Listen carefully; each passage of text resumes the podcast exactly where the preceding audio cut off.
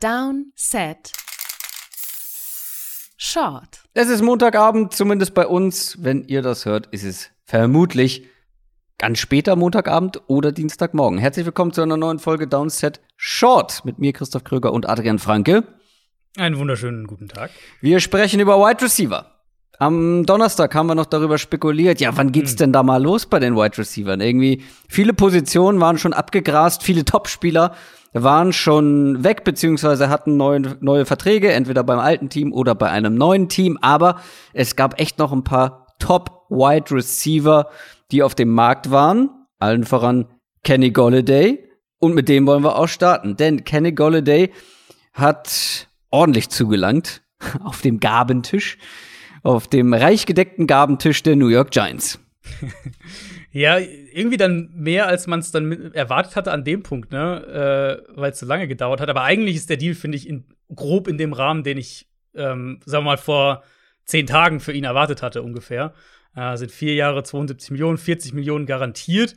Ich habe mir vorhin die Struktur mal kurz angeschaut. Es ist selbst nach drei Jahren, wenn sie nach drei Jahren äh, entlassen, ist es immer noch ein Dead Cap von über 10 Millionen. Also es ist schon ein relativ echter Vierjahresvertrag von der Struktur her. Ähm, wir haben ja einige, gerade bei den Pass-Rushern gesehen, die eigentlich mehr so Zweijahresverträge sind. Das ist schon eher ein drei- oder tatsächlich Vierjahresvertrag, je nachdem, wie gewillt man ist, Dead Cap zu schlucken. Natürlich auch dadurch, dass sie den Cap jetzt sehr gering halten, jetzt in diesem Jahr. Ähm, dadurch kommen sie halt nicht, nicht so früh raus.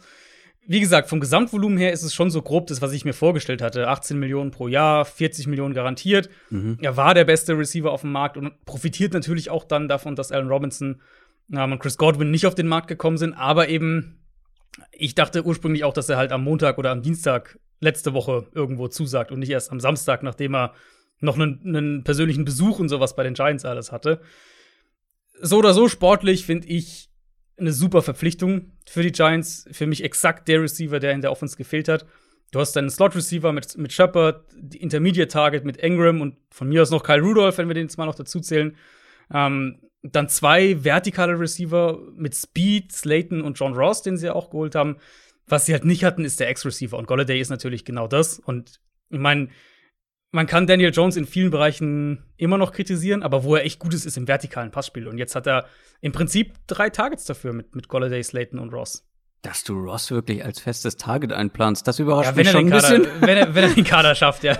ja, also das ist ja schon mal, das zeigt ja schon mal, ähm, wovon wir da sprechen. Und du zählst ihn Richtig. jetzt so mit als, als mögliche Waffe. Also da wäre ich noch etwas vorsichtiger, muss ich zugeben. Das ist fair, ja. Ähm, was ich auffallend fand, war, dass einige irgendwie so durchklingen lassen haben, ja, äh, also Wide Receiver ist jetzt nun kein Need der Giants. Ja, also was die Quantität angeht, vielleicht nicht, aber was die Qualität angeht, schon. Da haben wir ja auch in der vergangenen Saison schon mhm. häufiger drüber gesprochen, dass wir immer gesagt haben, die, die haben eine gute Wide Receiver Gruppe, die Giants, ähm, da sind sie eigentlich gut aufgestellt und so nach und nach im Laufe der Saison kam bei mir so das Gefühl hoch, nee, haben sie nicht das sind vielleicht irgendwie individuell betrachtet spannende Namen und vielleicht auch ganz solide Spieler, aber insgesamt ist das keine Wide Receiver Gruppe, die dann für eine gute Wide Receiver Gruppe in der NFL reicht. Deswegen ja. war das bei mir ich weiß nicht, du hattest sie, ich habe gerade noch mal nachgeguckt, du hattest sie bei den Needs ähm, oben dabei. Ich glaube, da haben wir auch über Wide Receiver gesprochen. Bin ich mhm, mir ziemlich sicher.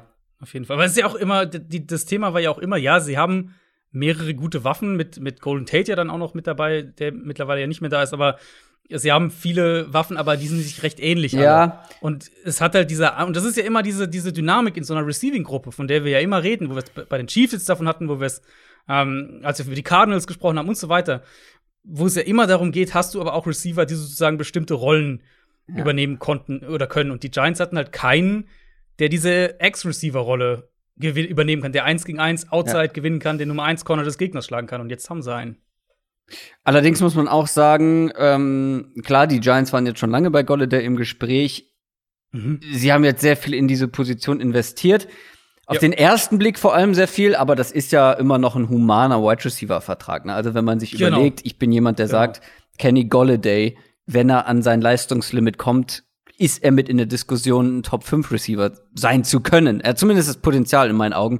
Und dafür ist der Vertrag jetzt, ähm, also der sprengt nicht den Rahmen, würde ich mal sagen. Nee, genau. Genau. Es ist, es ist, also er ist okay, der Vertrag. Ich glaube, was halt so ein bisschen merkwürdig dann letztlich rüberkam, was ich dann auch mit der Zeit gedacht habe, war halt, ähm, dass der Deal eher kleiner wird, weil es halt so lange gedauert hat. Und was man ja gehört hat, waren die Alternativen, die er hatte, waren ja wohl auch alles ähm, Einjahresverträge. Cincinnati wurde ja da gehandelt, Baltimore war dann ja wohl auch noch mit irgendwie dabei. Ähm, das hieß aber immer so Einjahresvertrag. Mhm. Und die, die Idee war natürlich, okay, wenn die Giants das einzige Team sind, was ihm langfristige Sicherheit ja, gibt, das, ja. ist es vielleicht ein bisschen weniger so. Aber ich finde es immer noch in Ordnung. Also es ist immer noch okay. Also ich muss ganz ehrlich sein, aus Giants Sicht halte ich das für eine sehr, sehr gute Verpflichtung. Die sportlichen Gründe hast du mhm. schon genannt, da gehe ich voll mit und wie gesagt, finanziell auch voll im Rahmen. Ähm, Im ersten Moment musste ich irgendwie schlucken und dachte, oh, ist das ein teurer Vertrag, was hat Gettleman da gemacht? Aber wenn man sich es genauer anschaut und vor allem auch im Vergleich eben zu den anderen ja. Receivern und zu den anderen Verträgen geht's total. Was ich nicht verstehen kann, ist, äh, warum Golladay es gemacht hat. Ja, ähm, also offensichtlich wollte er die langfristige Sicherheit, ne? Das muss man ja relativ, also, und wahrscheinlich also kann ja auch ein menschlicher Faktor sein, dass er sich da ähm, dann sehr wohl gefühlt hat. Er war ja mhm. dann jetzt zwei Tage oder so da. Ähm, aber du hast natürlich recht, wenn jetzt die Option gewesen wäre, ich gehe ein Jahr nach Baltimore, so. setz auf mich, bin der Nummer 1 Receiver für Lamar Jackson und kassiere dann ab nach einem Jahr. Vor allem für ein Klar. insgesamt deutlich besseres Team, das schon genau. einen ganzen Schritt weiter genau. ist, für eine bessere Offense, wo ich dann sogar vielleicht noch den Unterschied machen kann. Ähm, also solche Faktoren, das hätte ich aus seiner Sicht, glaube ich, eher gemacht, ja. Genau, es ist, das ist halt letztlich immer auch die Frage, ob du halt auf dich selbst setzen willst. Ich meine, was hätte er gekriegt in, in Baltimore? Vielleicht ein Jahr 20 oder sowas? Da kriegst ja sogar noch Kategorie. mehr. Mhm. Und aber, äh, ja. Und jetzt hast du halt 40 Millionen garantiert. Das ist immer so eine Typfrage, ne? Also wenn du ja, irgendwie genau, zur Bank ja. gehst und äh, dein Geld anlegen wirst, musst du auch erstmal so einen Risikotest machen. Und er ist wahrscheinlich eher so der Konservative gewesen. Ich meine, er hatte, er hat halt auch mit Verletzungen jetzt schon zu kämpfen gehabt und so. Das, das darf stimmt, man auch nicht vergessen. Ähm, und wer weiß, ich meine, also Giants, um vielleicht die Giants-Perspektive noch ganz kurz zu nehmen, sie müssen natürlich immer noch was für die Offensive Line tun. Gerade Interior Offensive Line wird noch ein Thema sein. Secondary. Aber das kannst du im Draft, genau, ja, Secondary auch, da sind sie ja wohl auch an einem Dory Jackson zum Beispiel sehr intensiv mhm, dran. Mhm, ähm, und gerade Interior O-Line kannst du auch im Draft noch machen. Mhm. Und ich finde halt, und den Punkt darf man nicht vernachlässigen. Sie haben das, was wir letztes Jahr auch bei Denver gesagt haben, ähm, sie haben halt jetzt schon sehr viel gemacht über die letzten beiden Off-Seasons, dass sie dann nach der kommenden Saison relativ sicher sagen können, ob Daniel Jones die langfristige ja. Antwort ist oder nicht. Und das also, hat echt Value, weil du willst, ja. du willst halt nicht in der Situation sein, in der die Jets aktuell sind, wo dann ist, ja, vielleicht kann der Donald ja doch, wenn die Umstände gut sind. Ähm, nee, du willst Klarheit haben. Also alles schön und gut. Daniel Jones angeschlagen gewesen letztes Jahr, viele Verletzte in der Offense jetzt gibt's keine Ausreden mehr. Wenn da nicht wieder genau. irgendwie die Hälfte der Spieler ausfällt, du hast super Umstände. Du hast Playmaker all over the field. Saquon Barkley war dann auch raus, der kommt auch zurück. Also, ähm, du hast ja schon aufgezählt. Ich nehme noch mal Barkley mit dazu. Evan Ingram ist ja immer noch eine dynamische Waffe, zumindest im Passing mhm. Game, mhm.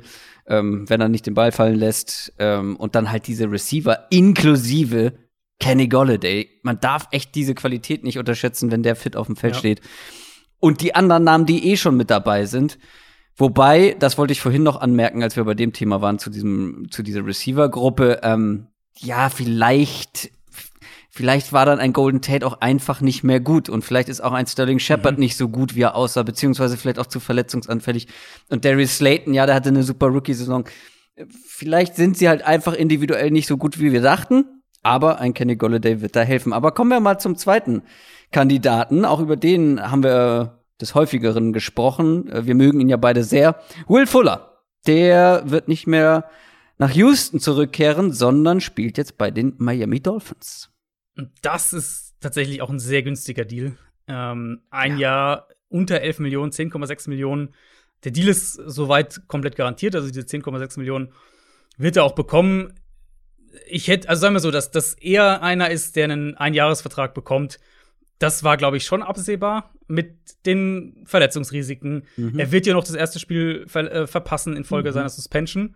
Darf man nicht vergessen. Also, du kannst ihn schon mal auf keinen Fall für eine komplette Saison einplanen. Und dann bei Fuller musst du immer mit davon ausgehen, dass irgendwo eine muskuläre Geschichte mit reinkommt oder sowas und ein paar Spiele verpasst. Aber ich hätte schon eher gedacht, dass er dann vielleicht so ein Jahr, weiß ich nicht, 14, 15 Millionen in der Range in etwa ähm, das, das ist halt weniger als Nelson Aguilar bekommt. Ich wollte gerade, ich wollte es gerade, ja, den hatte ich mir aufbewahrt eigentlich als, ja. als Vergleichsfrage, wen du eher nehmen würdest. Nelson Aguilar, ich glaube, der hat einen Zweijahresvertrag für genau. elf im Schnitt.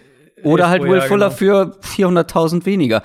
Also meine Entscheidung können sich alle denken, aber ich ja. sag's trotzdem noch mal, wäre aber äh, blind Will Fuller. Ja, keine Frage. Also Will Fuller ist zwei Kategorien über Nelson Aguilar. Die Patriots haben, das muss man einfach sagen, die, also ich bin ja bei den Patriots relativ ähm, neutral noch, aber den Wide Receiver Markt haben sie einfach schlecht gespielt. Das muss man, also das muss man ganz klar so sagen. Da haben sie, da sind sie direkt auf Aguilar gesprungen. Ähm, und dann auf einmal wurde klar, okay, da geht jetzt ein AJ Green für 6 Millionen und ein Emmanuel Sanders für 6 Millionen und äh, irgendwie sind die alle noch zu haben. Ja, sie haben ihn also ja, also gespielt, ja. würde ich schon mal gegen anreden, weil sie haben überhaupt nicht gespielt. Sie hatten einen auf dem Zettel und den, ja, haben, den haben sie, äh, da haben sie einen Sack Geld irgendwie vor die Haustür gestellt und äh, ja, dann war die Sache für die erledigt. Also. Ja, ja, ist, ist absolut fair. Ähm, aber halt auch, um mal zu den Dolphins zurückzukommen, sportlich finde ich ähnlich wie bei Golladay ja. mag ich den Move sehr, ja, weil in meinen ja, Augen gibt er diesen, dieser Offense das, was sie halt gebraucht haben. Miami hat ja einen Ex-Receiver in Devante Parker. Ist jetzt vielleicht nicht die Top Nummer 1 im, im, im Liga-Vergleich, aber er ist einer, der die Rolle spielen kann. Und er ist eben nicht dieser Field-Stretcher, der wirklich genau. vertikal genau. noch mal, wie sagt man so schön, so die äh, den Deckel von der Defense abheben kann. Ne? Ganz also. genau, ganz genau. Ähm, und was haben sie sonst? Sie haben, klar, sie haben einen Titan, Gesicki und sie haben halt mehrere so Slot-Gadget-Waffen, wie ja. Lynn Bowden, wie Jakeem Grant, wie Malcolm Perry so diese Kategorie Spieler. Und jetzt haben sie halt eine Nummer zwei und den vertikalen Receiver sozusagen in, in einer Person. Ähm, ich würde so sagen, sie haben gewissermaßen jetzt zwei gute 1B-Receiver mit Parker und Fuller, die sich halt auch ganz gut ergänzen. Und ja. ich glaube, gerade Fuller gibt eben Tour einen Receiver, der ähm, Downfield Separation kreiert. Und ich glaube, das ist, das braucht Tour, weil er ist halt kein Quarterback, der, ähm, der sonderlich gut und bevorzugt enge Fenster attackieren ja. will. Ähm, und auch da wieder, du hast halt wieder hier diesen Trickle-Down-Effekt. Preston Williams kann jetzt in so eine Nummer 3, Nummer 4 Rolle rutschen, was für ihn wahrscheinlich besser ist. Ähm, ähnlich wie halt die Giants, wo ich könnte mir zum Beispiel vorstellen, dass ein Darius Slayton bei den Giants extrem davon profitiert, dass Golladay jetzt da ist. Und bei den Dolphins dann einer für dieser Slot-Receiver oder auch ein Preston Williams dann davon profitiert, dass du einen Will Fuller hast und du sozusagen in seinem Windschatten ähm, arbeiten kannst. Ja, ich mag alles an dem Signing ich mag alles. Ich mag die, ich mag den Fit, ich mag den Spieler, ähm, ich mag jetzt mhm. auch mittlerweile echt die Offense, ich mag das für Tour. Du hast eigentlich alles davon schon gesagt, da gehe ich komplett mit und vor allem mag ich auch die, den finanziellen Rahmen, über den wir gesprochen haben. Ähm, der kriegt halt einfach weniger Geld im Schnitt im Jahr als ein Tyler Boyd oder ein Curtis Samuel oder ein Corey Davis. Also da sehe ich dann Will Fuller natürlich schon ein bisschen höher, aber wie gesagt, bei ihm ist halt ähm, immer die Frage, wie oft steht er dann in der Saison auf dem Feld. Ja, ansonsten muss man hier gar nicht viel zu sagen, weil das ist ja aus beider, ähm, von beiden Seiten betrachtet eigentlich ein No-Brainer, ein richtig guter Deal. Auch aus Will ja. Fullers Sicht, weil ja. ich habe jetzt ja eben bei Kenny Golladay gesagt, kann ich nicht so richtig nachvollziehen. Das finde ich hier auch aus Will Fullers Sicht ähm, sehr, sehr passend einfach. Ja, spannend finde ich ähm, vielleicht, das kann man, glaube ich, noch bei beiden so ein bisschen zusammenfassend sagen, ist halt die, die Frage, was das mit dem Draft macht, ne? Ähm, weil, also ich, ich, weiß nicht, wie viele Mocks du dir schon angeschaut hast, aber wenig. Die das, meisten, ja. also die meisten, die ich gesehen habe, waren die Giants bisher mit Jalen Waddle oder Devonta Smith ja. an 11 oder, oder 12 die, oder wo die picken. Die Dolphins. Ähm, nee, nee, die Giants. Ähm, Ach so. Also meinst du nochmal die beiden Receiver sozusagen. Ah, okay, du bist nochmal zurück. Mhm. Genau, und Miami halt ganz oft eben dann Jamar Chase oder okay. Devonta Smith, so. Ähm, das ist halt jetzt die spannende Frage, was für Auswirkungen das auf den Draft hat, weil das kann natürlich das ganze Draft-Gefüge so ein bisschen durcheinander bringen, falls jetzt, also Giants würde ich jetzt relativ sicher sagen, dass die keinen Receiver in der ersten Runde nehmen. Ähm, Fuller natürlich nur ein Einjahresvertrag. Muss jetzt nicht zwangsläufig heißen, dass die, dass die Dolphins äh, keinen Receiver nehmen, aber für mich die Tendenz schon in die Richtung, dass sie da, dass sie dann an drei jetzt was anderes machen. Ja, pack da noch mal einen Jalen Waddle rein. Ähm, ja, ja, klar. aber Ähm, ja, ich meine, du weißt, ich gucke mir vor der Free Agency äh, wenig Mock Drafts an, genau aus diesem Grund, genau deswegen, weil ja, sie einfach ja. wenig Bedeutung haben, weil dann kommt ein so ein Signing jetzt von den Giants oder von den Dolphins mhm. und die Wahrscheinlichkeit einfach, dass irgendein Mock Pick von von den vorherigen vorherigen Wochen irgendwie eine Relevanz hat, ist so gering einfach, das weißt du deswegen. Absolut, nee, absolut. Meide ich, ich die äh, meistens. Nur, äh, ich habe jetzt gerade äh, gestern und, und heute, also Sonntag und Montag, meinen ersten gemacht für dieses ah, Jahr. Ja. Äh, der wird am Dienstag bei Spox kommen. Und ähm, da habe ich jetzt natürlich auch viel überlegt. Und dann, klar, du gehst dann auch mal andere Mocks durch, vergleichst mal so ein bisschen, was hast ja, du, was haben die. Und da ist es halt jetzt ganz oft noch so diese Kategorie gewesen. Ja, gut, kannst eigentlich, kannst eigentlich wegwerfen. Ähm, und was halt der ein Effekt für mich war, ähm, war halt wirklich, dass zwei der drei Top-Receiver aus der Top 12 rausgerutscht sind. Einfach weil ähm, die Free Agency sozusagen in dem, obwohl der Markt so langsam war bei den Receivern, doch ein bisschen das Gefüge verändert hat. Ja, kurzer Teaser. Wen, welche Position zumindest hast du denn bei den Giants und den Dolphins jetzt adressiert? Ähm, also Miami für mich ist jetzt schon klar, die wollen die wollen runtertraden von drei. Ich denke, das ist relativ klar. Wenn sie das nicht schaffen, ist es für mich halt schon der Tackle, ehrlicherweise. Also mhm. da sehe ich im Moment nicht wirklich was anderes. Ähm, und Giants für mich jetzt tatsächlich eher die Defense. Also dadurch, dass sie jetzt ja sie haben die Tackle-Situation einigermaßen, kriegen ja auch noch ähm, Nate Solder zurück und haben ja die beiden Rookies aus dem letzten Jahr, plus jetzt Golladay, ähm, plus sie haben sich eine Nummer 2 Titan relativ teuer geholt, Kyle Rudolph. Ich glaube, die gehen Defense und mein Gefühl so ein bisschen ist, das könnte Richtung Edge Rusher bei denen jetzt gehen, weil das ist ja Wäre neben Corner so die Position ja. und ich glaube Corner, da werden sie noch was machen. Ähm, Wäre auf jeden sind. Fall die naheliegendste oder der naheliegendste Need, glaube ich, wenn man sich so den mhm. Roster anschaut, ja. dass man da echt noch Verbesserungs Bedarf hat. Und ich habe drei Receiver angekündigt. Kommen wir zu Nummer drei. Juju Smith-Schuster, der hatte sich eigentlich schon aus Pittsburgh verabschiedet und bleibt jetzt doch da. Ja, ähm, das war auch eine interessante Story. Also der Deal erstmal ist auch bei ihm nur ein Jahr. Äh, 8 Millionen, 7 Millionen garantiert, mit Void-Jahren noch obendrauf, um den Cap-Hit aufzuteilen. Die Steelers ja eines dieser Teams, was sehr, sehr wenig Cap-Space nur hatte.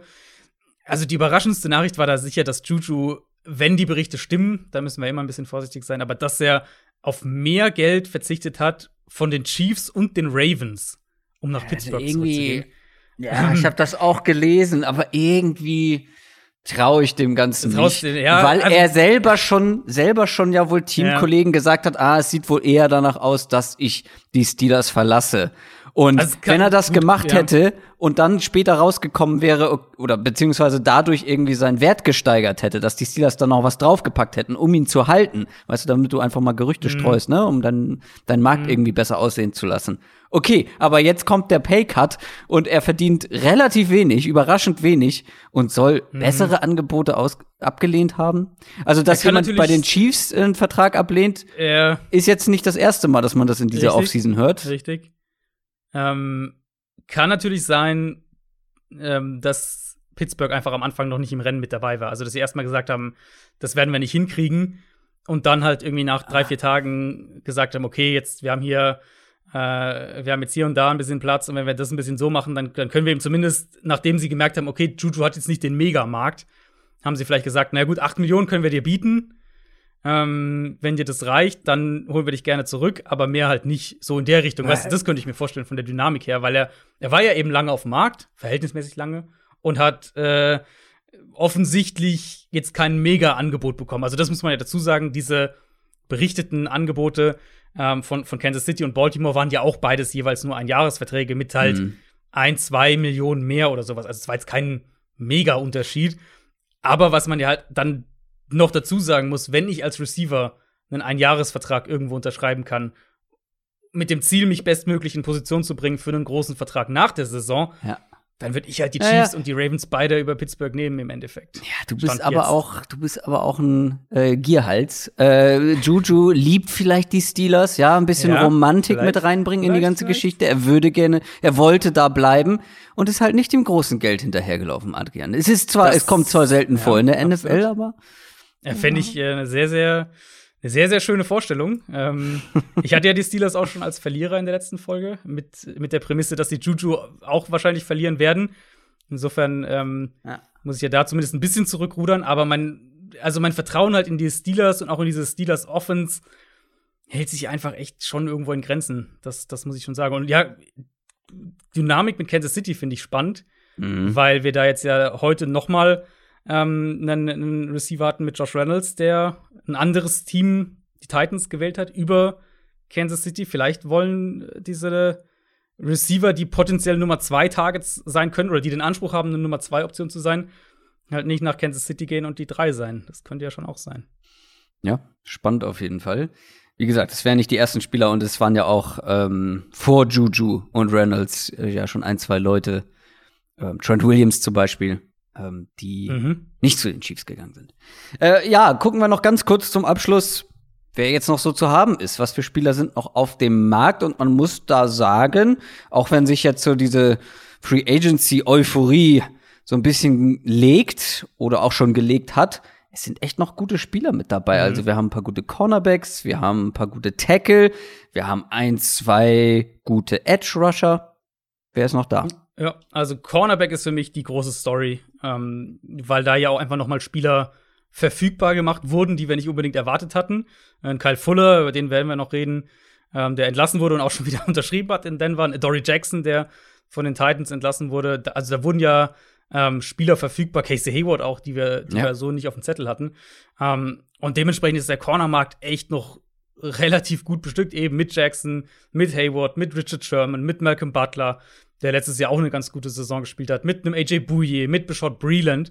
Ähm, und auch für den Slot, Brian Poole, Roby Coleman, da gibt's echt noch, also da gibt's echt noch viele Optionen. Deswegen denke ich halt auch, dass Teams, die jetzt vielleicht noch auf den ersten Blick einen klaren Cornerback-Need haben, ähm, dass die noch relativ entspannt zumindest eine Veteran-Option sich holen können vorm Draft. So Cardinals, Cowboys. Also Teams, wo wir wissen, okay, die werden noch was mhm. machen. Ähm, sei es Free Agency, sei es Draft, vielleicht auch beides. Aber ich glaube, da werden, da sind die Teams jetzt mittlerweile relativ entspannt, weil der Markt halt doch so langsam sich jetzt entwickelt hat, dadurch, dass noch mehr verfügbar wurde, ähm, dass wir da einfach noch ein paar Signings sehen werden bei diesen Teams, damit du halt möglichst ohne klare Baustelle, sag ich jetzt mal, äh, in den Draft gehst, dass du nicht einen Spieler nehmen musst in der ersten Runde. Ja, ich habe es angesprochen, auch noch ein paar andere Positionen, also auf Tackle. Mhm. Äh, ein Villanueva ist nach wie vor noch da. Russell Okung, ähm, ja. Edge Rusher mit Jadavian Clowney beispielsweise. Natürlich, ja, klar. Äh, hat keiner erwartet, dass der irgendwie am ersten Tag der Free mhm. Agency geht. Der könnte äh, auch wieder, könnte ich mir vorstellen, dass das auch eher so eine Juli-Geschichte wird oder sowas. Ähm, Ingram ist noch zu haben. Mhm. Da gibt's noch ein paar spannende Namen. Und ja. wenn sich da was tut, dann hört ihr das bei uns natürlich entweder in einer Downset Short Folge, beziehungsweise wir schließen, glaube ich, langsam so die Downset Short Folgen, was die Free Agency angeht, ab. Aber es gibt ja natürlich auch noch die regulären Folgen, da sprechen wir dann über alle weiteren News und die nächste gibt's schon am Donnerstag. Bis dahin, macht's gut. Tschüss. Ciao, ciao.